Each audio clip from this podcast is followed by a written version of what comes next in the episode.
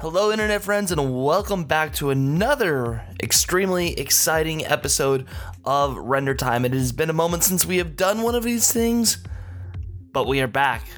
On this week's episode, we are talking with a friend of mine, Brady Bonzer. Brady is a producer at Mighty Media up in the Pacific Northwest, where he is working on a ton of very cool projects for brands like Xbox and Microsoft. But before moving back up to the Pacific Northwest, Brady got his start working down here in Los Angeles, here in Hollywood, where he was working on a ton of very cool projects, a lot of reality TV shows, but he got his big break by working on The Ellen Show. In this conversation with Brady, we talk a lot about just getting a start in Hollywood. Working in Los Angeles is not an easy thing to do. I would know from firsthand experience. I've been doing it for the past two years now, and it has definitely been a grind. What I really appreciate about my conversation with Brady is he really does a great job of spelling it all out. Uh, he really goes into detail about how we as filmmakers and how we as creatives, doesn't really matter what creative path you are on, it is possible to make a career in life doing the things that you love. Enough of, enough of me rambling into my microphone. Let's get into my conversation with Brady. Let's get into things and hear his thoughts and opinions. First off, thanks for uh, coming on this thing. I really do appreciate it. Totally, yeah. Glad to glad to do it. Awesome, dude. Um, why don't you? Uh, it's been a moment since we last talked. Um, but um, yeah, why don't you begin by uh, introducing yourself? Yeah, yeah. Uh, my name is Brady Bonzer, and I am a film, television, video producer currently based up in Seattle. Uh, been doing this since I was a kid and professionally for about 10 years already, which makes me feel older, even though I, am not that old yet. But um, yeah, primarily right now, uh, my, my clients are folks like Xbox, Microsoft, um, a few other of those types of tech companies up here. And then on the side, I, I do I still do a lot of narrative film and TV stuff when I can. I, so I know how that is because I'm in a similar boat. It's it's great. I mean, you probably picked up a camera about the same time uh, I did, right around high school, and it's been something you've never really set down.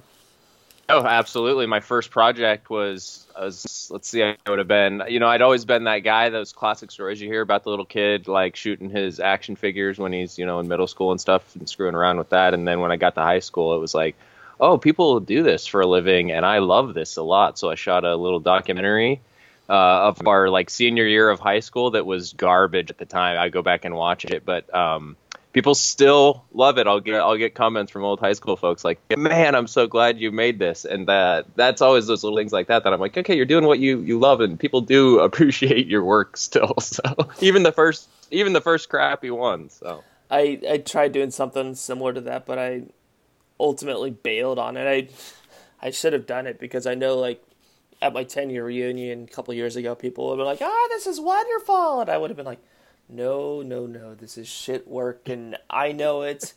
and if if this was of your sister or brother, you wouldn't give a, a flying fuck.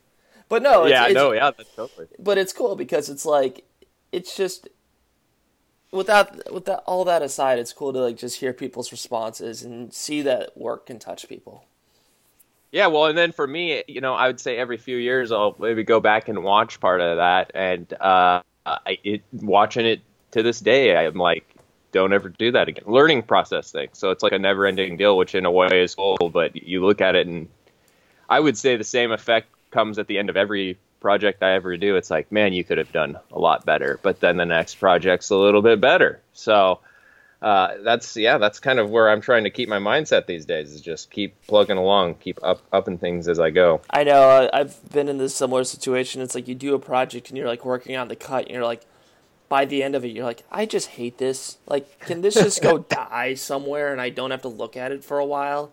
Like that would be yeah. great. Like I'm I'm done with this thing. I'm moving on, and it's just one of those things where it's just like it just comes with the the territory, really.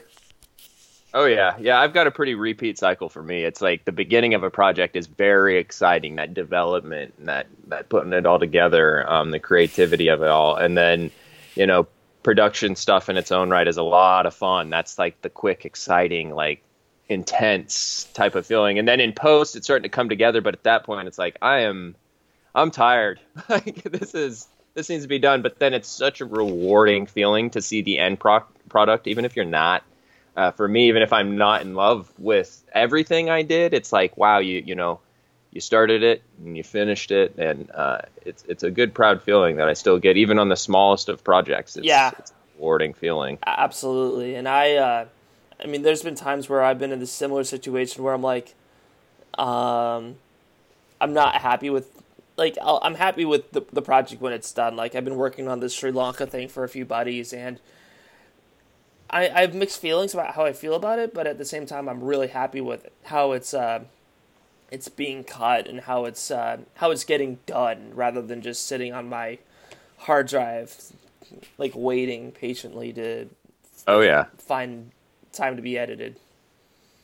Yep, I I feel you there. So, anyways, um, why don't you begin by telling me like how you ultimately like made the like what's interesting about you is like and I think this is typical of a good portion of people. It's like you, uh, you were in LA, and then you mm-hmm. went back to Seattle, and there's something really interesting about that, in the fact that like, like you gave me a lot of like things to follow through, like like the um, advice that Michael Mann gave you, and like networking and all these things. It's in many ways it's just hard to begin. So I'm just kind of curious about like where to start. And I think the best place is just for you to just tell your story and your perspective of like your career. I mean, it hasn't been too yeah. long since we graduated from college. I don't know what year you graduated in. I was a 2010 grad. You were 2012, right?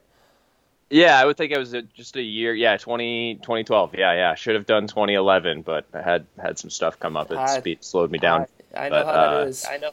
Yeah, no, uh, yeah, no, yeah, absolutely, yeah. Well, I'll dive into the Michael Mann stuff in a little bit. That was a, a highlight thing of being down there for sure. Definitely a weird experience. There's quite a story kind of behind that whole deal, but um, yeah, you know, I, I went to college and I thought for a long time I was going to be that broadcasting guy. Um, it just seemed like a more approachable goal at first than getting into film and TV, even though that was always the love, you know. Um, and then went to WSU where we met, and uh, it was a great experience. But it it took no time at all for me to be like, screw the news and broadcast. I mean, like immediate. It took one class, and I was like, absolutely not. I don't have anything against the folks that do that because I still go and do a lot of live broadcast stuff every now and then, and those people are arguably some of the most talented out there because that is just a stressful situation to always constantly be in. But I just couldn't do it, especially the news. It was so so just not for me. But um, I knew that if I was seriously going to do this, uh, at least at the time when I was in college, that it's like the moment you're out of here, you have but two options: you go to New York or you go to L.A. Um, and I'm a West Coast guy, so it'd be really hard for me to ever permanently settled down. I love doing work on the East Coast and stuff, but I was like, I, I got to go down there. And and the one benefit of going to WSU that I, I, know you've experienced the same is, boy, we have a great batch of like alumni and networking people that some young folks never get. Um, and that's what really ultimately helped set me up. My first, I was in the car driving down to, to LA with no job. Just I had gone down a couple weeks previously, found a place to rent with some other Coug alums um, and it was just like, I'm going to find something or I'll start serving in a restaurant to get me settled. And luckily, on the middle of the trip down, I got a call from an old Coug who used to work for Michael Mann a lot, who's a great guy. And uh, he offered me my first PA position on this documentary film. And by the time I got down there, it was just like hit the ground running in some of the most quintessential PA stuff. You, you know, those 18 hour days of hard grinding. And it was like, whoa I'm here. This is intense. Um, yeah.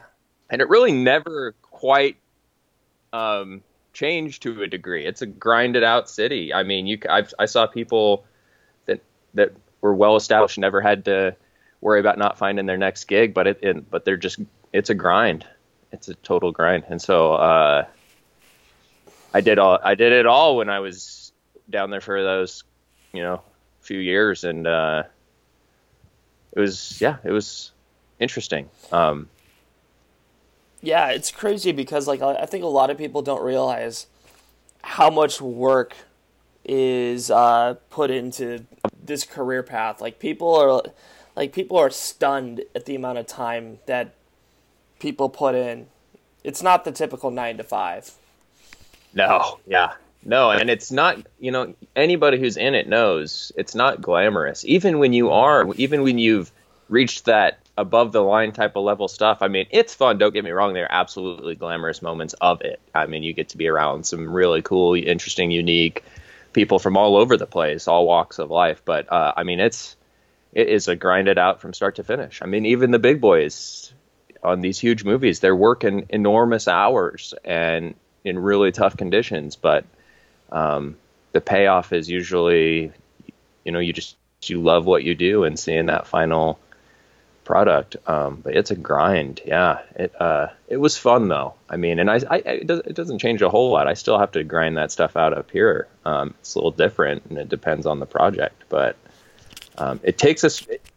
You know, I, I think I've told you this before. It takes a super motivated person to be in my opinion, to be successful continuously in this industry. You know, you've got to really have a super strong work ethic be really motivated. And if you have those things, I feel like it's not uh, that difficult to progress. The folks that I saw that got stuck in certain roles or things, they didn't know exactly what they wanted to do, or they their mindset wasn't locked in on that, um, and it got him stuck for a while. You know, I I went down thinking I'll do anything, and in LA, that was terrible. Up here, that's actually great. In Seattle, they love that one man band type of guy who knows how to do everything. But in LA, I mean, I had numerous people quickly tell me, like, it's great that you know how to do a lot of stuff, but that means you're not great at anything. And I'm I like, oh, uh, interesting. It's not, yeah, yeah, no. I mean, like, you will get hired regularly, consistently. Um, when people know they can rely on you. You know, you're a pro at that one thing. It's awesome it, to have the other knowledge that can come in very often as a benefit, but you know, they want you to. In my case, if you're a producing type of person, you know, you need to be a reliable pro at that. They don't want me to be in the post room telling the editors how to edit. That's not. They want me to rock that one thing, and so that that took some adjusting because when you're in college, when you're learning, when you're a student, you're you know learn it all, be good at everything. And it's like, get down there. It's like, no, you need to be good at this one thing and just please do that. And if you can, I mean, I, I consistently got work after that, after I marketed and kind of branded myself as that type of person. So, yeah. And I totally get that because like when I was in, uh, when I was in Seattle, I was PAing on a bunch of commercials and such. And I knew like when I was in Seattle, I wanted to be in post. I think I talked with Run Studios up there. I ne- I also talked with uh, Mighty as well, and uh, mm. I wanted to be an editor. Like that's what I wanted. But was in- what was really interesting about that was like I was talking to people. It's like, oh yeah, you need to know After Effects and like you need to know how to do motion graphics and VFX, and I'm like, that just doesn't make like that makes sense, especially from the post end. But down here, it's like there are just companies that are dedicated to one of yep. those three things, be that editorial, VFX, or motion graphics, and they are incredibly good at what they do. Yeah, well, I mean, I used to work on a bunch of Chelsea Handler's extra talk shows, like uh, Hello Ross's and stuff like that, when I was down there, and we had one guy who specifically was an After Effects graphics dude. That's all he did full time on his deal. We had just a lock editor. We had just an assistant editor, the rough editor. You know, like it is very role specific, but it's very efficient. And like I said, you know, when you run into those people that are in it at that level and everything, like you don't even have to second guess. I mean, they just they they do know their stuff. That's why they're there doing it, and you need to do your job so that they can do theirs. Um, and it that takes some getting used to to a degree, uh, especially if you that's what I mean, especially if you don't really know for sure what you want to do. Um, and you don't have to have it figured out right away, but I, I, I didn't hardly see anybody rocket into, you know, career progression, just winging it without focusing in on something, you know? Yeah. So. Absolutely. Um, what were you initially coming down here to do? I mean, I know you landed into the producing world. Um, was there something else that you were trying to come down here with, or were you pretty much coming down with like a handful of ideas and eventually the producing thing stuck? Yeah, it was kind of a handful of things. I mean, if I was going to put anything on it, I was always a big love of get behind the camera um, and that create creative side of things. Some writing's always been a big love of mine in the field, but what I quickly realized, especially doing like side projects and really trying to learn and grow my skill set was like this stuff doesn't get done unless I do it, yeah. which is essentially what a producer is um, to a degree, especially on the like a an entry level beginning kind of go thing. And once I figured that out and got things rolling, it's like not in a not in a um, power power pushing type of way, but it was like, man, I've got the the power kind of. The producers are the ones like it, it, to a degree, you know, it's like if they're not out there putting all this extra stuff together, you know, because it's not it's not the DPs, it's not the directors, it's not those guys who are out typically getting the budgets and putting the schedule, all that type of overseeing all of that. You know, that's all coming from the you know the production management team and coordinators, the producers, the you know all of those folks, the EPs. It's those folks that oversee the whole thing from start to finish. And I was like, that's where the power is at and I wasn't power hungry, but it was just like, oh, I'm an organized guy, and so it it fell more into that, and it was kind of funny. I wasn't expecting that, but that's just the route it went. Who, uh, I mean, where did you get the opportunities for that? I know you mentioned uh, a Coug who was working on a film. I know that's uh, Chris Hampel, who's now in, I think he's in uh, Philly, no, or Pittsburgh. He moved. I yeah, something. I, I was just talking to Chris actually through some email, and just awesome guy. I mean, he will as quickly give you some great advice as anybody I've ever known, and he doesn't have to. Um, and he's always just in an industry that can be pretty tough and stuff. The guy is one of the most polite and awesome people to he's deal with. Like sometimes now. I won't talk to him. Is he? Yeah, sometimes I won't talk to him for a year or two, but then you just jump into an email or something or a text, and he's just fantastic. But yeah, no, he gave me a lot of great advice right off the bat. Um, and it was do as much as you can. And I didn't realize it at first. Uh, he's like, do as much as you can because you'll really figure out things. And he was like, you know, you've done some good stuff here, but move on. You know, we're, we're going to have, this is going to keep going for a while. It was a documentary, you know, he's like, you just got here, go, go find some more stuff. And he helped with some of that, you know, and that's where the Michael Mann thing came in. Um, but before I, I, jump into that, uh, what that did was give me a lot of stress and relief by doing that. And when I say that, what I mean is I did try everything reality TV, talk shows, indie films, um, you know, TV show, other scripted stuff. Like I, I did, a, I dabbled in it all, and it was great because I figured out what I did not like, and uh, it takes a little more effort to get in certain areas that you did. But like I did a lot of reality TV, and I've got a majority of my friends and colleagues that still do that, and I have nothing against it. But for me, the word I describe for everybody is soul sucking. I just didn't feel like I was contributing to what I wanted to do, but it's an important part of the industry. But for me, on a finishing out a day on one of those shows was not doing it for me. Um, and some were definitely worse than others um, or better than others. And I was like, you know what? You don't want to do this. So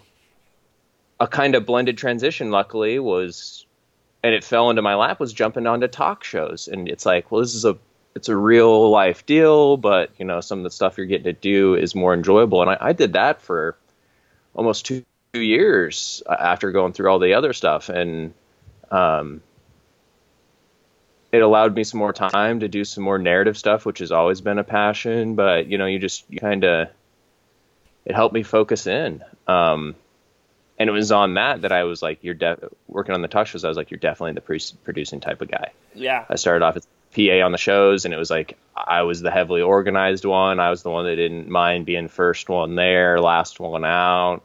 Um, I loved interacting with all of the departments because most of the departments, I mean, they don't talk to each other that much. They're going to the the producers and the EPs and stuff to who coordinate all of that working together in one flawless mechanism of things. Um, and then I I bounced up out of PA into production coordinator, and then it was like a transition there. It's like, do you want to go the producing route or do you want to go like production manager route, which are two very different things. And I was like, well, I still got that creativeness in me a little bit, which you get a little bit more on the producer side. So boom, I, I moved up to associate producer on some stuff, and then by the time I was leaving LA, it was, um, it was like, yeah, you're definitely on the producer track, so just keep with that. Um, and that's interesting to me because it's like you, uh, we talked a little earlier in the week about trying to find those opportunities within the industry because you were mentioning that like you were working jobs that don't get me wrong they they paid the bills and everybody goes through this um, they have those jobs that they'll take because they need it. But at the same time you were in a position where you weren't happy working these certain productions and you were looking yeah. for something else.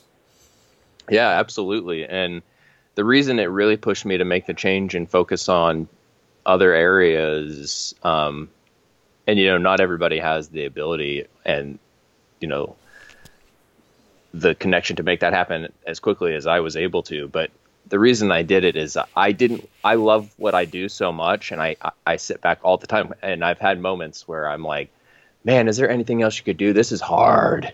You know what's something else? And it's like I can't think of anything. At the end of the day I do really love this. But so I, I was like don't do the stuff you don't like to do. It will make you hate working in the industry. And there were lulls where it was like, don't go, you know, if I have to pay the bills, of course you're going to do it. But if you have even, if I had slight opportunity to kind of change it up or pick one project over another that was a little better, I did because I,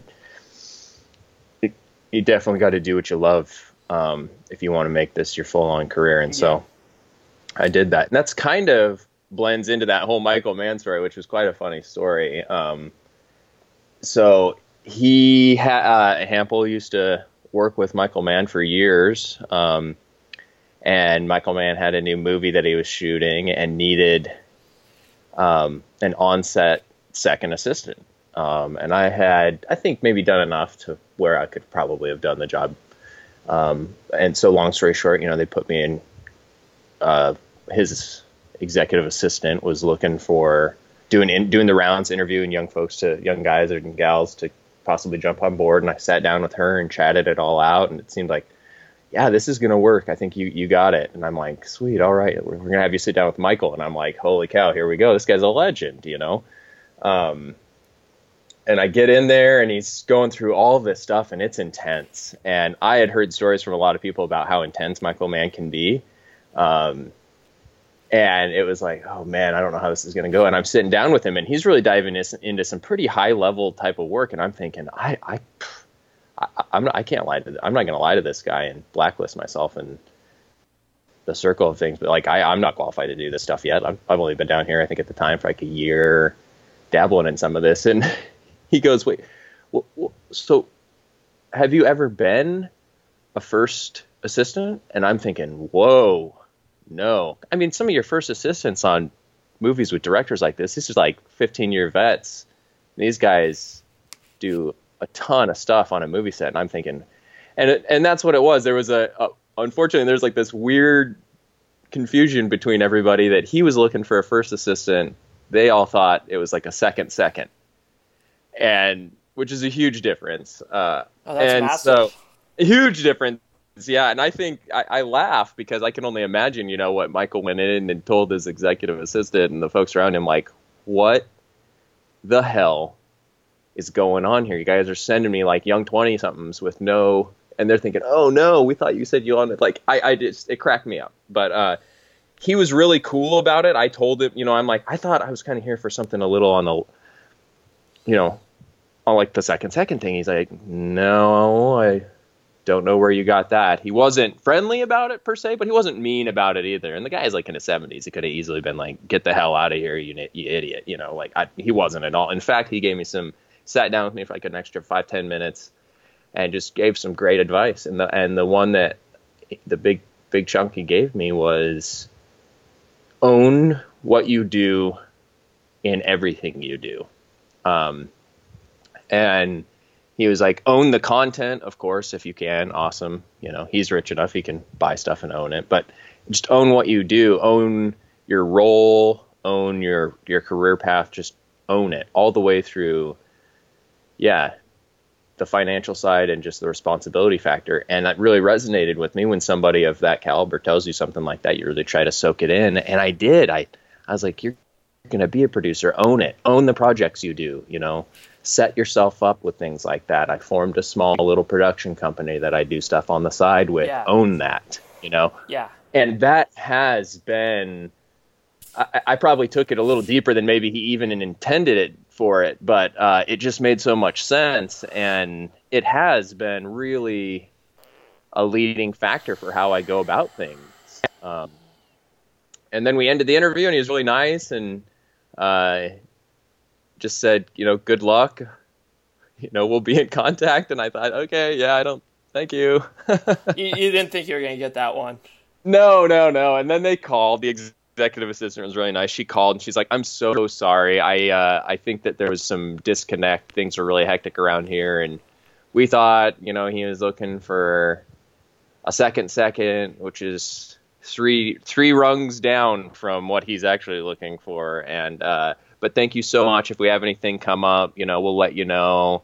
And uh, they left like eight days later and shot 98% of that movie overseas. They spent like six months on the road in China and across Asia shooting this film. Um, that ultimately bombed, unfortunately. so it was like, oh, you know, maybe not, you know, but um, and I just was like, you know, that was another part of the whole thing. That was a real take a step back. At the time, I had just my partner that I'm with now. She was great, and it was like, man, am I gonna, am I gonna take off? Or it would have been eight, nine months gone, just unreachable almost. And that that was something in the back of my mind, and I always wonder if if they would offer it to me. Of course, would we have made it work, or not? Absolutely, but uh, it was something you. It was the first time being down there that I was like, you know, what are you willing to sacrifice and is that going to affect your career? And uh, in some ways it has, in some ways it absolutely hasn't. And I think I just try to roll with that. But that was part of that whole deal too when they told me that. But yeah, oh, in the end, it was just quite a wild experience because all you get all of that in the course of a couple of days. You're sitting here just like, wow, here we go. And that's a pretty representative idea of how that industry, how this whole industry works for me a little bit. It seems like you could just be blasted with a whole bunch of stuff from all over, and you gotta you gotta figure out how to make it work and piece it all together. Yeah, and I think what's crazy about this thing is it's like, like we talked at the top of the show about like the amount of time that people put into their work. I mean, 16, 18, 14 hour days are common in this business. And a lot of people, yep. especially significant others and friends, don't understand the time that's required to make things great. Like it's there's a it's a lot of work to it doesn't matter where you're at. You could be in Seattle, you could be in Los Angeles, you could be in Nairobi. Yeah, you could be in Nairobi. There this yeah. takes a lot of work to make the work that matters to people and it's uh it's really a lifestyle choice in a lot of ways in order to make things come to fruition. Yeah, totally. If I had one thing that I would say that you can somewhat control that makes that easier for that made that easier for me, um, is that stereotypical advice you get from everybody. That's that's that network. Constantly be networking. Constantly be, you know, finding those relationships, maintaining those relationships. That'll make things easier for you when it comes to especially consistently getting work and Absolutely. progressing. And I, I found that out ASAP. I mean, like I said when I jumped on board with the talk shows, I got on one of those sets because my college roommate uh, that I was living down there with had done some work with one of the production managers, and he got booked on a show that week. So they asked me to come on board. I worked my butt off. I mean, just grimiest work you could do to start things off, but they they were impressed, so they brought me on full time. And then two years, almost two years later, I end end a run with that whole team as a um, like a, a, an AP, a production coordinator AP kind of role thing, um, bounce, bouncing around on things. And if I didn't know Reed at the time, uh, I wouldn't have gotten that role. And that's been lots of other things. Uh, some of the older Cougs, I, I, I did a prank show with Howie Mandel and a bunch of people, and I got on that one because I maintained a constant relationship with one of the guys who was an EP on that, Mike yeah. Harney, and it's like I check in constantly to this day with everyone that I know, and not because I have to. Of course, that's part of it, but because I want to. Yeah. You maintain it with these people. They so it's like a family down there wherever you go, and uh, I, I, I want to, and it's and it continues to reap benefits for everybody, and um, kind of like a lifelong bond type of thing. It sounds so heavy and deep, but I would imagine most people can relate to that. That's just kind of what it is. Yeah, and I think it's crazy. Is I mean, it's it's weird because I'm on the post side and I'm in a I'm working in post. I feel like I don't have. I mean, if I were freelancing in post, that'd be a different story. But because I have a staff position, um, networking really isn't something that's in my mind a lot of the times because I I have the job. I I don't feel the pressure to like like I'm going to be losing it. However, that could change. I hope it doesn't. Mm-hmm. But it, I know for a lot of people who are freelancing, they live and die by the strength of their networks and if they're able to book jobs. Yep. Yeah, well like you said actually once I got on the talk shows, I was like a staff staffed guy and yeah, all of a sudden I'm not. I'm coming across about a third of the people that I was when I was just every week was a different week, um, and it wasn't bad. But what I realized was like, man, um, you've got you, you got to keep that going. And the benefit was because this talk shows they're really golden. They're fun. I mean, you're on a pretty steady schedule, which is a real luxury down there, especially when you're younger doing this work. But um, what I realized is it really drove me to do the side project stuff down there um, and that paid a lot of benefit. Um, a lot for skills that I learned, um, you know, kind of just things you wouldn't come across if you didn't work on a little indie feature or a web series or something like that. But the real benefit was it kept me consistently meeting new people who were basically just like me, young, wide eyed, looking at trying to, to progress any way they could. And it's tough because you go work some long, challenging days like we were have been talking about, and so then to take up your one Saturday or one Monday off or whatever to go shoot for eight hours for free, um, some project is pretty difficult. But that in itself is where I consider like the separators um, for the people that do it progress quickly and go far and those who kind of don't. I mean, if you really, really want to do it, you got to get out and do some stuff, and it, even if it doesn't, you know, reap any uh, straight up reward, it it will because I can name several people right now that doing that side project stuff with to keep my network building that I'm in contact with now, and some of them have huge connections to other things, and I haven't maybe tapped some of that yet, or may never, but um, we're in contact, and we always want to do stuff together, and it's because one day I I uh, took a step back and just showed up to help in in a facet I maybe didn't want to, but um, I did, and it's a big benefit to do that. If I had any advice for young people, especially, it's like do as much as you can till you can't do it do it at all, you know. Yeah. And then, and then, yeah.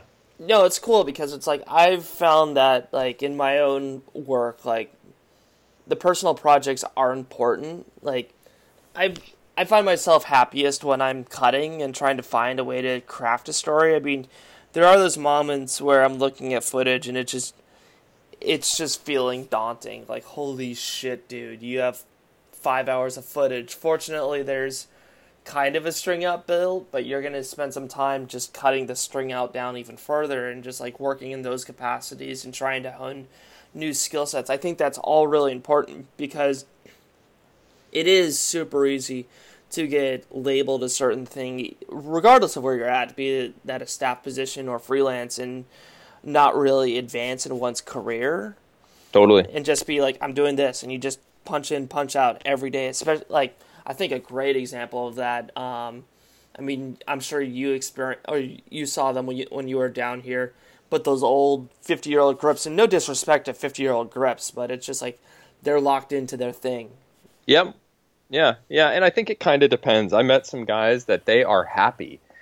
Um, and I'm a charger. I consider myself somebody who just I could be at the highest level right now, and I'd want to go higher. It's like the James Cameron effect, like raise the bar. Um, and but some people are happy with what they do, and I realize that. And there's like it's like okay, you know, but that's not me, and uh, so they take that they they they really get to use their free time in a way that maybe we all want to, but I wasn't satisfied, so I had to sacrifice that free time um, outside of the day to day work and push myself for a lot of other stuff to just continue to build up on it. And I'm really glad I did, and I still do it. I'm a full timer at through a production company as a producer, but I just helped independently produce a indie pilot with several hundred thousand dollar budget, you know, up in Seattle, and that's kind of a big deal up here. That's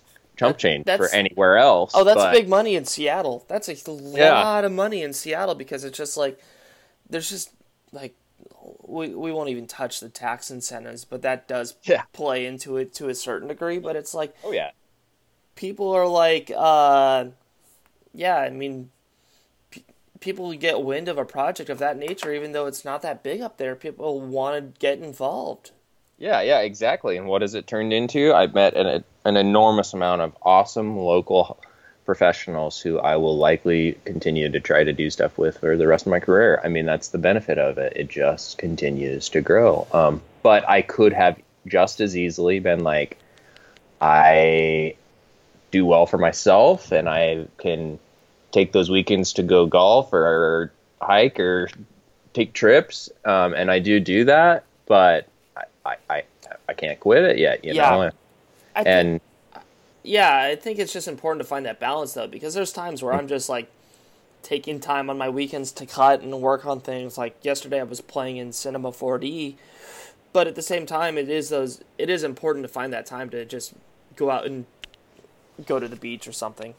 It really clears my mind when I when I go do that, and it is absolutely important. So I've gotten better at the balance. When I was in LA, there was no balance, and you know, there's something to be said for that. That's kind of a city that almost demands that. Um, and you'll hear people all say that all the time. Big actors, big directors, big any writer, you know. Great. I chose a little bit of a different thing. I chose a slower path after I left, and I knew that. I knew that going back up to Seattle was going to slow some things down, but what it allowed me to do was have some more control over the projects that I did do do on the side. Uh, and but at the at the same time I you know it's going to slow some progression down. But I you know I was able to go get a dog and I was you know I was able to buy a house and that's all stuff that wouldn't have been accomplishable uh, at the time down in LA because of how things go. And so there's trade offs for sure. Am I in the thick of it right now? No, you know, I'm not. Everything's indie up here. But, at the same time, like I don't think there's anything wrong with indie. I mean, there's like from my own experience, I worked with a lot of really good people in Seattle who are I wouldn't say it's huge work compared to what I've seen down here and what people are working on down here, but at the same time, it's like there is good work happening in Seattle and what's cool about like how things are going right now, especially with the internet is you don't have to be in Los Angeles to make great work. You don't have I- to yeah. be in New York. Like we're seeing great I mean, yes, if you are in LA or New York or Paris or London or whatever those major media hubs are, you are closer to the action. There is no question of that. but I think it goes back to what you were saying a second ago about priorities and what is important. Do you want more of a work life balance? Because that doesn't exist in Los Angeles. No, yeah, and I think, like you just said, um, you, I, I realized after coming back up here that like exactly that you don't have to be down there to continue working in this industry and to continue working for even the Hollywood side of the industry if you want, um, because exactly that. It's um, with the internet and the mobility of productions and all sorts of things. Like it's definitely doable. And yeah, it, I love the indie atmosphere up here. I mean, my day job is the big corporation work for you know commercials and corporate video and that kind of stuff. Um, and it's great all around for that. It's a different side of things, but it's a well-funded uh, endeavor. Those companies want quality stuff. So, but but the indie thing up here is great because it is some of the most passionate people I've ever been around. Um, probably even in my experience more so than a lot of the folks that I did stuff like that with in LA. And I think that's because everybody in LA that I came across for the most point had really specific agendas, which would oftentimes, you know, make projects go in a different route. And up here, it's like everybody knows that Seattle is a small market and that it's the content that's going to help progress everybody. So it's like everybody will do whatever they want to do and they love it to ensure that a project is successful. Um, and that's a lot of fun because people kind of are able, for the most part, to set the ego aside or the, you know, everything I did in LA was quintessential to what you hear. I want to be, I'm going to be the director or I'm going to be the writer, and nobody wants to be, um, you know, an assistant director on a independent deal or uh, nobody wants to take a step back and do some line producing for a project or something. You know, it's like if I don't get to direct it, I'm not in, and that was that can be frustrating because it takes a big good team to do big good work. Yeah, what's crazy though too is it's like I can't imagine like coming back to Seattle with LA experience on your resume. Not to me- like not to mention the this the stuff that pays the bills, like the normal nine to five job, whether that's working in production freelance in Seattle or a staff position, but also on like the personal project level of just uh, how do you, what that must be like to come back to the Northwest with a real LA experience on one's resume, or hell, it could be Spokane or Boise. I don't care. Yeah, yeah, it translated just almost exactly how I thought it would. Oddly enough, it actually took a couple months. Uh, which I think my cockiness of being down in LA was like, you're going to go up there and just blow these folks out of the water. and uh, there are great people in any market that you go to. So, first off, if you're like me, don't think that. Um, but because uh, there's always going to be somebody better, bigger, more established than you in any market. Um, and as a young guy, you have to like, I had to humbleize myself a little bit. It was just a cockiness of coming from LA, which I think most people would be like, but it was a good down to earth moment for me. It's like, oh, this isn't happening right away. It took a couple months. Um, but the work 100% and my experience translated like tenfold up here. Um, here I was in my mid 20s when I moved back up, and it's like I've got I'm offering experience to folks who are in their 40s and stuff working on projects, and you know, it's just like it's and a lot of it doesn't even get used up here. That's what's crazy. Things that you learn as a PA down here, down there, don't even get utilized up here. Sometimes it's mind blowing. Do you have examples of that? Yeah, it's it's like you can. I remember I uh, I jumped. I was quoting out a, a, a budget and everything for a client uh, for Xbox, and uh, I'm working with one of our line producers that helps do all that, and I, you know, it's like literally taping the receipts onto a piece of paper. Wait, and, they weren't know, doing that? No, they weren't circling the total. Oh my well, god! They, I, well, I did it, and they go, "Oh my gosh, like this is really convenient," and um, thank you for doing that. They do do that, but you know, nobody normally does that kind of thing, and and it's like, yeah. Uh, learn that paing, you know, like just to make it easier. Um, just things like that, you know, on that level. And then as far as like the producer stuff goes, I mean, organizing is such a big deal up here that it just yeah it translates just massively the experience. You know, you're um, running a being on a set down there and then coming up to one up here that's a lot smaller and um, stuff people just really appreciate your knowledge of how to work with folks in a stressful environment. Um, and doing it down there, it doesn't get any more stressful than LA uh, and more intense. So coming up here, it was like, holy cow, this is a piece of cake compared to that. Um, and it's just, yeah, it's just fantastic. You know, you're just, your knowledge of things just goes a lot farther. Um, Yeah. In most cases, not every case, but in most cases. it's funny because it's like I'm. You mentioned the whole taping of receipts thing, and I mean, I'd have to do that on commercial shoots in Seattle. I mean, that was pretty normal actually. Um, I mean, granted, I didn't P- PA too much on the commercial side or on uh, the reality side down here. When I got here, I went s- straight into post production because I mean, I just those opportunities just don't exist in Seattle at all. Like I Yeah, looked for like two years. I'm like, hey, I know Adobe Premiere and I can edit. I'm willing to do anything, and Mm-hmm. the door got closed in my face so many times. But it's it's interesting to hear like how the experience down here, um, even if it might be something as simple as being a production assistant, translates massively up there. Because I know a guy that I worked with in Seattle who. Uh, I don't know if you know him, um, Luke Walker. He was a production assistant down here and made the leap back to Seattle. And it's like he got thrown into the mix immediately just based off of his experience working on big stuff.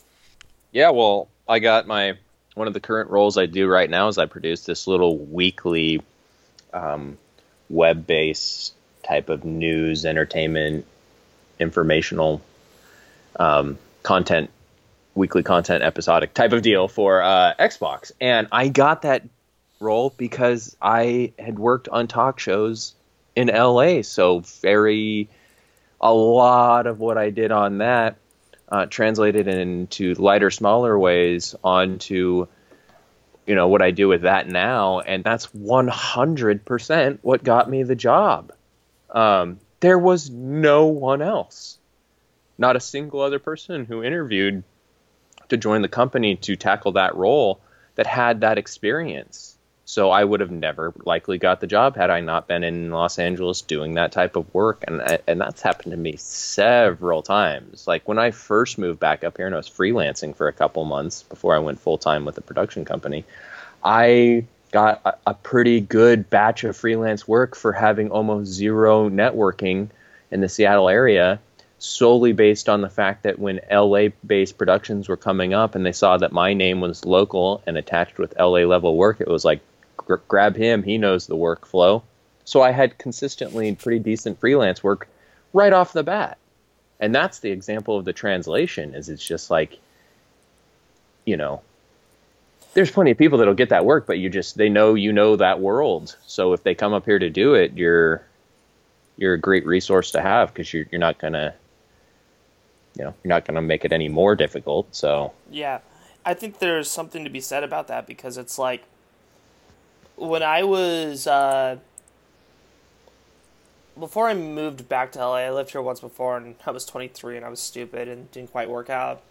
Uh, did a few other things for a couple years, and then came back down. It's like when I went, was in Seattle, I was hearing these things of like, oh, if you want to, like I remember I was talking with like a location manager, and he's like, if you want to like make this big, you got to go to LA. You don't have a choice. Like you mhm. can you can do it in Seattle, but be prepared that you're gonna get passed on a lot of things because you, you decided to stay here. Yes, there are people in Seattle doing great work, but if you really want to raise the expectations of what you can do, go to LA.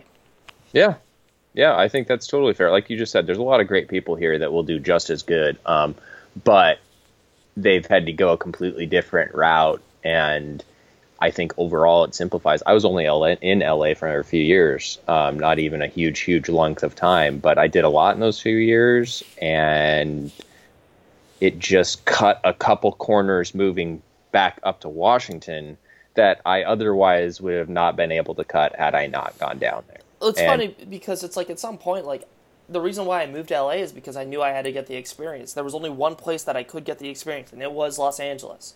Like, don't get yep. me wrong, I want to return to the Northwest and live up there because I think the quality of life is a lot better than down here. Yeah, yeah, I would agree. LA wasn't my cup of tea as far as my lifestyle outside of work went, for sure. Yeah, I mean, I really want to get back to the Northwest at some point. I need to get the experience first. Like, what I really wanted to do in the Northwest was work with like brands and agencies up there and create work. But I was always getting passed on stuff, and I wanted, I knew I needed to put myself in a position where I could have a real post production experience on my resume more mm-hmm. so than just being a runner or a production assistant at a facility. I mean, I'd love to get back to the Pacific Northwest, but um, I knew that I needed to get the the uh, post experience mm-hmm. to a certain degree before I even re- play with that idea of making the leap back up there. That's what I did, man. I hit this deal where uh, my girlfriend had just my partner just, just got out of graduate school and she's in a completely unrelated field. She's awesome. She does like homeland security and anti-terrorism and so she all this so stuff. So she's the one that's keeping you safe at night. Yeah, yeah. And but uh, when she got out of grad school, we were down in L.A. and lo and behold, she gets offered this job at Boeing in Washington, and we're just like, un- unbelievable. We move down here, we kind of get life going, and this is the opportunity. It's a huge opportunity and I had just finished up um, that almost two year run on the talk shows uh, before Chelsea was taking a year off before she went to Netflix, and I was like, do I go on the grind again and chasing everything down, or do we let you know do we do we make a change kind of and this is exact that's exactly what i thought i went i, I took a step back i literally did a pros and cons list i um, career and lifestyle wise. And I said, You have done a lot of stuff. You made a couple big leaps while you were down here. And I think that that's what all you need to go give that a shot. And I know I got a lot of people like, Dude, you're giving up. And it's like, no, I'm not. I'm to go try this because I truly believe, I believe it today. I could go back to LA tomorrow and I wouldn't be able to turn it on just like a light switch, but I feel very confident that I would be able to go back down, especially since I've maintained those relationships with my colleagues and everything down there. And I could jump back into things. And it even has the potential to maybe be better because um, there are things I've done up here that would translate back down there very well as a producer. Um, and in some facets, and that's that's what I feel like. I, and so no, it's like I came back up with a good batch of experience that got me going again. And I, me and my girlfriend talk about it all the time. It's like, ah, we might end up back down there. You know, we did like it. Um, and I think it's easier once you've been somewhere and you've done it and you know how that world works. Um, it's always easier to go back to something you're familiar with than it is to try something new and have to relearn it. And so I know LA inside and out, and I know the process and how things work down there. I know where I'd want to live. You know, I know the types of things I'd want to work on. So I could hone that in, and that immediately cuts out a lot of noise. And so I, I know a lot of people look at it leaving as a failure or a, a given up type of thing if when you're in that industry. But um, and I did in at moments for sure, but then you know you just got to decide what makes you happy and where um, you want to be, and that could easily change for me and send me back that way, and I could easily return to Seattle the same way. I think so. Yeah, and I think what's I think the uh, it's interesting because it's like yeah, people. There's a lot of people who think it is failure and bailing, but at the same time, like, it's all about lifestyle.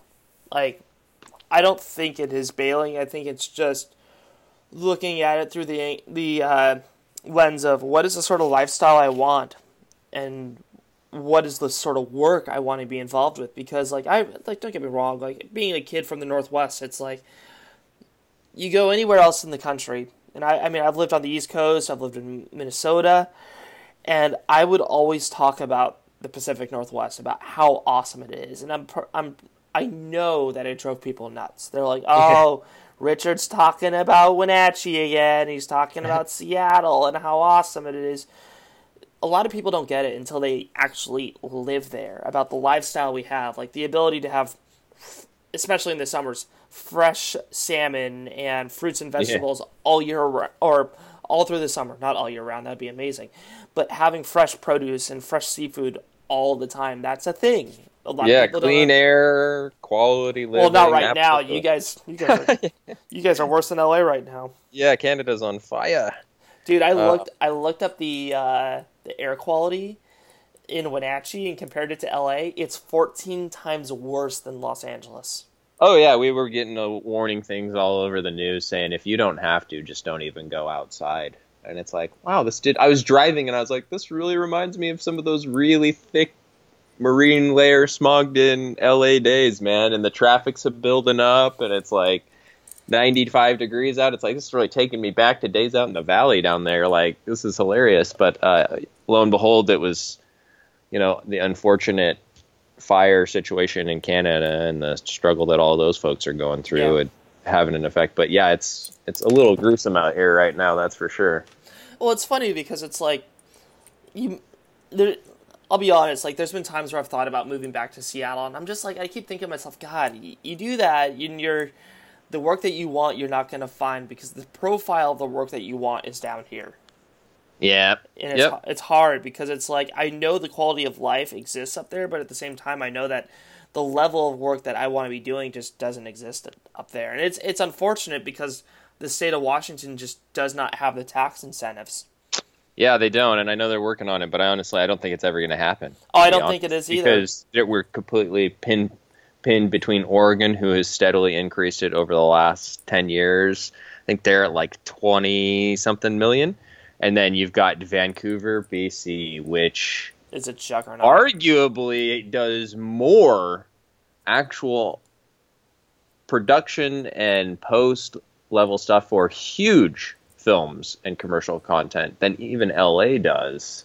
Um, and it's so easy for the fake the Seattle thing because of that. Vancouver as a city looks exactly like Oh, it does. Seattle, and so all you need to do is get a couple Space Needle shots. And why would you ever? There, uh, last I heard, Vancouver and Canada in, in, general, their tax incentive program was unlimited. They didn't put a limit on it. Well, that was Georgia. I heard.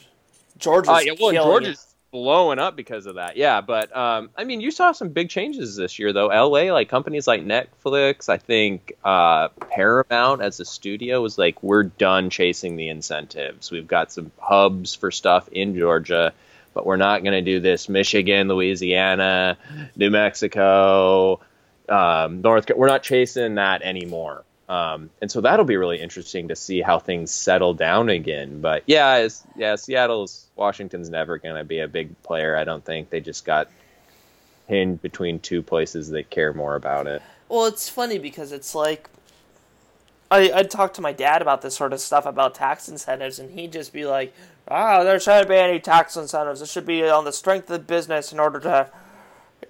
to bring in the work, and I don't know why I did old timey voice, but whatever. um, it's just interesting to me because it's like I was trying to tell him it's like the only way that film, that big productions, that bring in big caliber work and start creating a production atmosphere happen is by tax incentives. And he didn't want to hear it. I'm just like, look, this is the.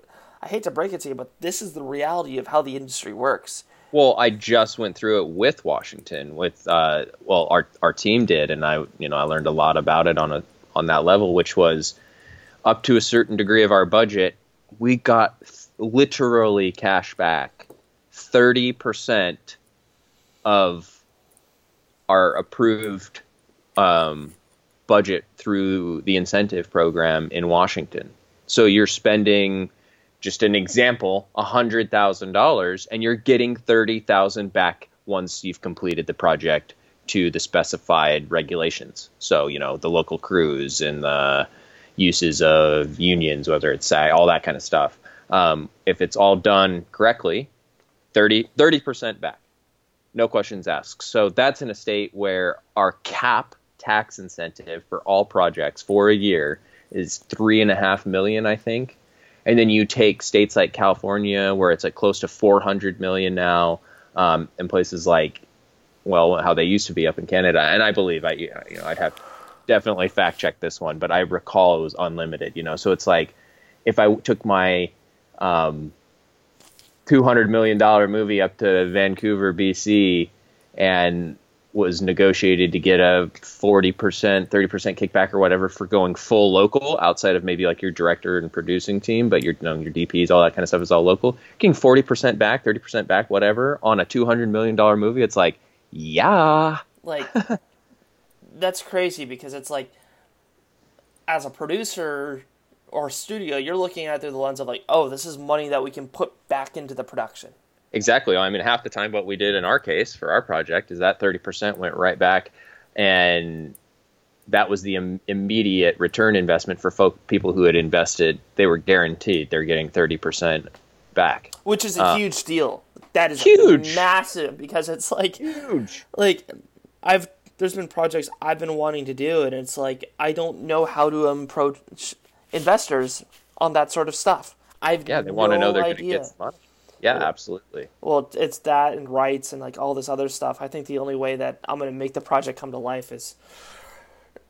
Eh, I don't know how it's going to come to life, but that's a story for a little later. Yeah, it, it's just crazy to me because it's just like there's a lot of really good people in Seattle, a lot of very hungry and passionate people, and it's like when I was there, I wanted to. I had this whole like "fuck you, LA" mentality, and "fuck you, New York." We can do yeah. this too. Yeah. I, I just don't think, due to the economics and how the industry actually works, that people aren't getting those opportunities that exist in these marketplaces like LA, New, yeah. New York, even Toronto. Well, if infrastructure is huge, that's why Georgia has solidified itself. I mean, Pinewood Studios got a big ass um, set up there. And it's infrastructure. And in seattle you know there's not a bunch of big sound stages uh, and half of the year it's unshootable uh, outdoors at least. And then in you know the in, like i just said there's not a lot of infrastructure for that scale. Now that's not to say things come all the time and they can do a couple weeks in the summer and seattle can accommodate 100% but on a consistent repeatable deal um, in a comparable way to a place like vancouver um, it's not. It's just not in place. And so, you know, but you'll see a lot of people up here that split time also. Uh, that will go down for a good, especially the freelance folks, that will go down for a good chunk of the year to LA and do some stuff down there and then come back up. And I find that very unique. I mean, the irony of me moving back up here is almost 10 plus times a year, I go down to LA for work every year. Um, I would I would guesstimate that I'm in LA doing work um, about a month out of the year uh, every year, and it's it's funny, you know, and it's it's it's fun. Uh, but it's like, man, I moved out of here to just be down here. It equates to going down nearly once a month or so for you know a few days to a, to a week or two, and it's it's funny. But uh, some people go that route too, which I find very unique. But you got to have a lifestyle where you're okay with picking up and going. Yeah, yeah, and uh, you know, some people do it. I, I, don't think I could do that, but um, yeah, there's it, no. If, if if I could say one thing, is this is all the Brady experience, and I have never met one person who followed the same level of things that I did. And there are people that have been more or less successful depending on how you look at it. What is success to some people? Steady work. And, you know, in my case, it's continuing to progress. It's really, there is no one way. You hear that all the time. That's another stereotypical Hollywood thing, you know, and it, it, it always rings true. What you've done and what I've done is not the same, and what me and anyone else I've known hasn't hasn't been the same. Yet I'm proud of what a lot of my friends and coworkers, co- colleagues have done over the years, and it's nothing like it, man. No, There's there isn't like it. And I think, I think the biggest thing for like people, especially depending on where they're where they're trying to end up. It's it's really knowing their expectations of what they want. Mm-hmm. That's that's the hardest thing, and I'm I'm struggling with that a little bit right now in terms of like I know it, what it is I want, and it's just you find yourself in these positions of like how do I get where I want to go, and I mean that that is a uh, that is a loaded question in terms Yeah. of what it is somebody wants to do, and I think it's. I think a lot of people don't realize how long a career can be. It's like, ah, I gotta get in the first like three years of my career. I gotta do this thing right, right, right now. But I think what's interesting is these little things, these little these jobs that we're involved with, be it two years at a certain place, three years at another, five years, ten years, whatever that time frame is at a certain job, that experience will translate into that ultimate dream, and you don't have to get it tomorrow. No, and I think if one thing I could tell people is I used to have this mindset when I was getting out of college. Like if you're not out there directing and producing at least medium level commercial work and up, you've failed. And it's like, what a keep that drive, but what a lame thing for me to tell myself to a degree because nothing about this industry suggests that that's the normal. The normal is you go watch a movie and you're like, oh, who directed this? You know, and you're like, holy cow, this guy's 45, and you read about his career, and he has always been doing it. This is just his first breakthrough into the massive market, and it's like, took this dude 20 years, and he. But what he was doing in those 20 wor- years wasn't necessarily just scraping by or unsuccessful work. It just wasn't the blockbuster thing yet. Um, Yeah. And that goes for a lot of different things. And so I think if 20 year old Brady was looking at me now, he'd be like, wow, you're doing pretty good. You know, you're not doing your thing, but it's like, it's comp- you don't know until you've got, you, you see it exactly. And Yeah. um, I would also turn around and tell 20 year old Brady to chill out a tad. I'd tell twenty year old Richard to chill the fuck out. It's like yeah. it's like, dude, you're gonna you need to chill. Like I know I know you want this, but at the same time you need to relax. It's Well, going that's part of our generation. I mean, how often do you hear that the now generation? And it's so true. I have only been back up here for a few years, which is nothing. Three years in the grand scheme of time is nothing.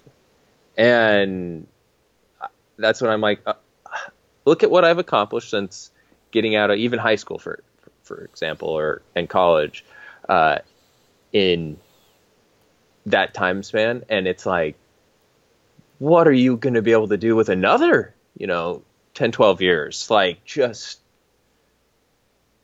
chill out. I mean, that's what you've accomplished in that amount of time. It's only going to progress from there. That's a lot to conquer to get going. Then, you know, once you get going, you're you're going. So, um, that's that mindset of like it's not going to be easy, especially early on. But if you really love it, you just got to keep grinding. And I, you know, once you figure out what you want to do, I think most people can make it happen. Yeah, for sure. Um, these things take time. I mean, there's no shame in being in- a smaller market like Seattle. There's great work that's happening up there, but if if you want bigger things, um, by all means, come to LA. And if you want, if the goal is to end like be in Seattle, like yeah, still come to LA because the experience that one can get here will translate up there. Yep, I agree. That that's kind of like my I people ask me up here all the time, you know, I keep wondering if I should go down to LA and I go, "Do you have any reason you don't want to?" "Eh, I mean, I just I love the Northwest and I'm like the Northwest isn't going to go anywhere. Like you know this, you can come back if you have any inclination that this is what you're going to do for the rest of your life. You've got to go give it a shot. Um, I would have massively regretted it if I didn't, and I would not be here today if I didn't. And I learned so much, and it's not for everybody. There are folks that stayed that I good friends, and they love LA. I didn't love love LA. It wasn't my home. I didn't feel like LA was my home, so that was a big reason I decided to take a break. Is kind of what I consider it for now. Um, but regardless, go do it. Do it for at least a couple two, three, four years or whatever, which is nothing at all. That's like the length of going to college. Treat it like that, and then go where you want to go. I came back to Seattle, but I know some people that went down there and ended up in the the Midwest. One a friend went to Chicago, killing it in Chicago. It's like take it take it where you want to go and use it. Yeah. Um, and and you're the own judge of your success. You know, it- Absolutely. if, if you want name, if you want to be famous, and that's your your level for judging your success, you're going to need to stay in LA. You're not going to be famous in Seattle, uh, but you can be very well off financially without being famous and be in Seattle if you, and do the same kind of work. So it you know depends on what you want, you know, and you only you can be the judge of that. and I would say that those that want to be famous, it's don't don't come to LA, don't get involved in the business in Seattle. If that's your MO, Yeah. you're going to be slow, you're to be very disappointed in 5 years. Yep, I agree. Like it's easy to fall in that trap and I've fallen into that trap myself at times, but you have to love the work first. If you Absolutely. don't love the work and you just want to be famous, then I feel sorry for I feel sorry for people that think that way because it's they're just going to wake up disappointed. It is. That's the difference maker. And I mean, there were definitely parts of it's like I wanted to be a famous filmmaker, um, and if that works out, awesome. But you grow up as you grow up. I think you, for me personally, it's like, well, I want to have some financial freedom and security, and some things like this, and a career that I enjoy every day and that changes how you go about things and that changes for other people some people don't want that kind of stuff so absorbing fully into work and killing it in their career is that reward and la is a perfect place for that um, so It's funny like being 30 and turning 31 in almost a month now. It's oh god, that's a scary thought. um it's in many ways I'm starting to look at and I have been looking in life in that capacity. It's like I don't necessarily need to be famous. Like that if that if my career is a byproduct of that, cool, fantastic. But in many respects, like I'm much more concerned about making a living, doing what I love, and having the means to live the lifestyle that I want.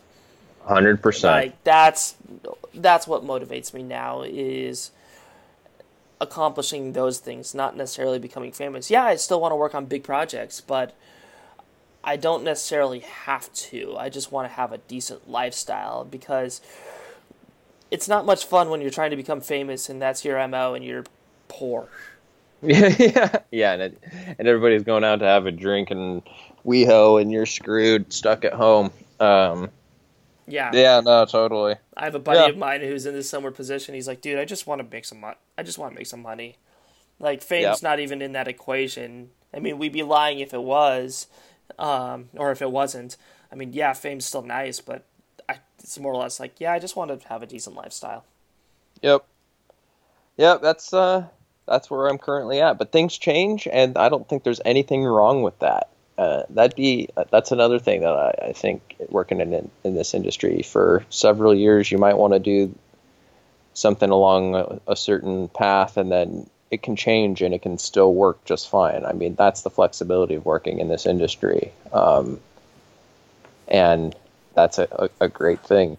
So For sure. every day every day is a new day um, and that's why I, I can't see myself doing anything else because even though i'm not working in hollywood anymore every day is a new day and i sometimes it's great sometimes it's not but like one of my favorite sayings from uh, i can't even remember what movie it's from the sweet is never as sweet without the sour yeah.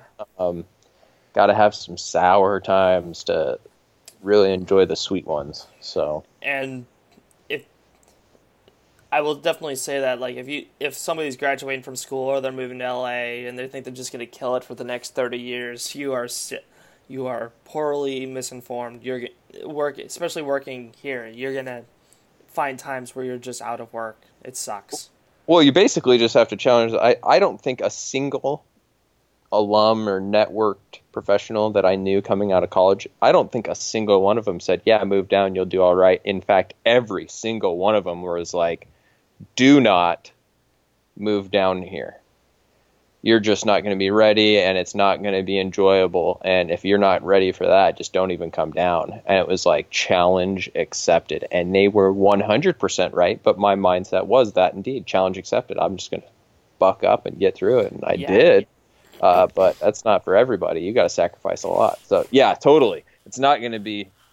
I mean, I I got to do some cool stuff, and I re- I remember I would come home and visit family and friends, and they'd be like, "Oh my God, you're you're working on some awesome stuff," and I'd be like.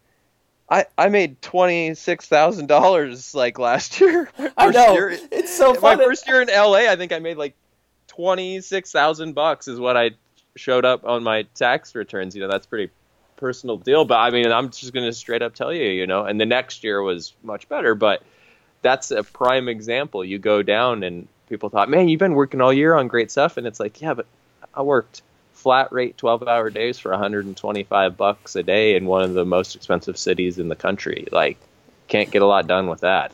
it's so funny because everybody's like, "Oh, you're working at Hollywood. That is awesome. You must be hanging out with celebrities and making money."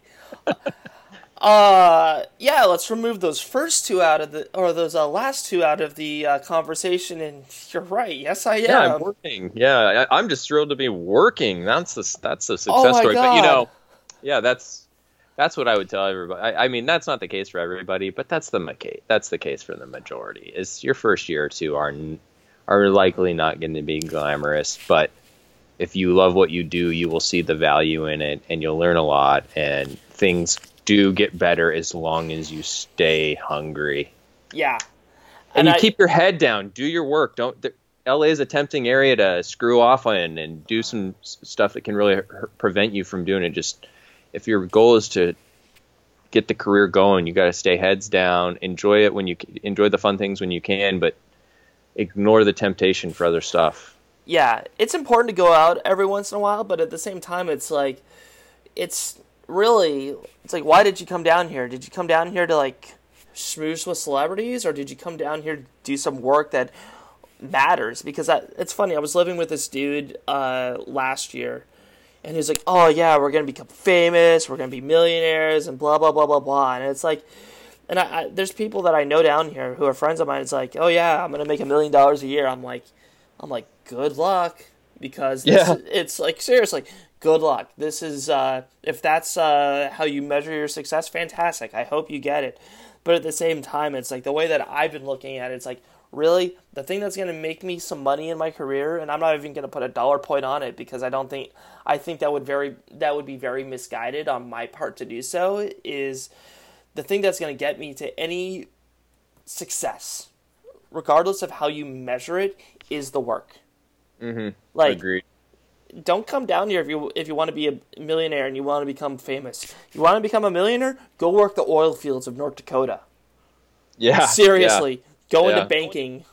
Yeah, yeah, absolutely. Yeah, I you know, there's a lot of keeping up with the image factor in LA, and that's like one of the big temptations. oh, so hard. hard to hard to avoid because you of that natural urge to want to fit the image of what it's like to be down there. And I tried a little bit, but if you're a young person getting going in this, that can be that's one of those temptations I can say just like you're going to need to suck it up for a couple years and not drive the Mercedes and not be walking around loaded from head to toe and that's part of that keep your head down type of deal you know now i can do some of that those things to keep up with what i feel like is an image i want to present but that can be a challenge down there because it's hard to go out and about and not be to a t like the expected image of things is but if you can just hold through that if you're if you're not in a position to be able to do that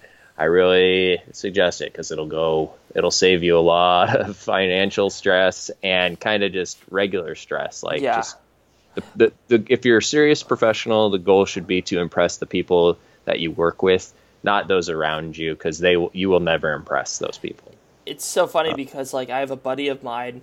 He's uh, a coordinator. Um, I'm not going to name the facility, but he bought a Porsche 911. Yeah. I'm yeah. like, I'm like, cool, you got a Porsche. That's awesome and good for you, but at the same time, like, I'm not gonna feel bad for him when that car breaks down at all. I'm like, dude, this is Well- what you signed up for. You knew this going in that that the repairs on this thing were gonna cost you an arm and a leg.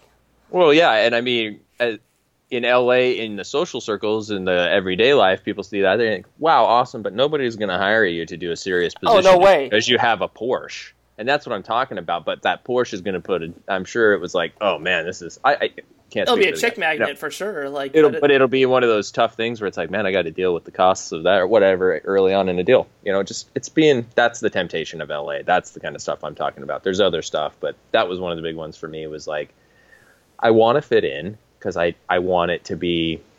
I don't want to stand out in an overly good or bad way. I just want to, you know, fit fit in with the folks around here. And I came from Eastern Country Virgin, Washington, so I'm I definitely know that quite not- well. yeah, I'm definitely wasn't trying to like, you know, be a goofball. I drove a little SUV, little Ford SUV, and people were like, "Holy cow, you drive that around?" You know what I mean? It's like it's just one of those things. But if you could just ignore that for a while until you feel comfortable with things, that'll save you a lot of. It's the people you want to impress at work. Yeah. That's what I aimed for, and that really turned out to be true for me. You know? Yeah, and, and I and I've kind of modeled my life in the same way because it's like, yeah, I have a I have a Subaru. Like Yeah. like it doesn't get any more northwest than driving a Subaru. Let's just be completely honest. Like it's not an Outback. If I really wanted to dial up the uh, Northwest uh, to eleven, it'd be the Outback. But driving a Subaru, it's like, oh, it's it's a Subaru. That's the most generic dad car you could own. Yeah, I get a I, one of my buddies who's down there. Uh, I, I he drives one brand new one, and, and you know, I don't think there's anything at all wrong with it. But uh, anywhere else, totally normal. But like you just said, but he gets the last laugh because he's arguably one of the most successful guys to come out of my group of people that moved down there. He's a full-on editor, making extremely good money, and uh, you know if it just he didn't give he, he he wanted a car and a thing that worked well for him and people are like oh why don't you get you know and it's like he did it but it's the last laugh for him honestly because that's such a minute thing when people realize what he's done they're everybody's really proud of him type of thing and uh, that clearly goes farther than the type of car so The joke I always make about LA is like BMW 3 Series are like Honda Civics. They're everywhere.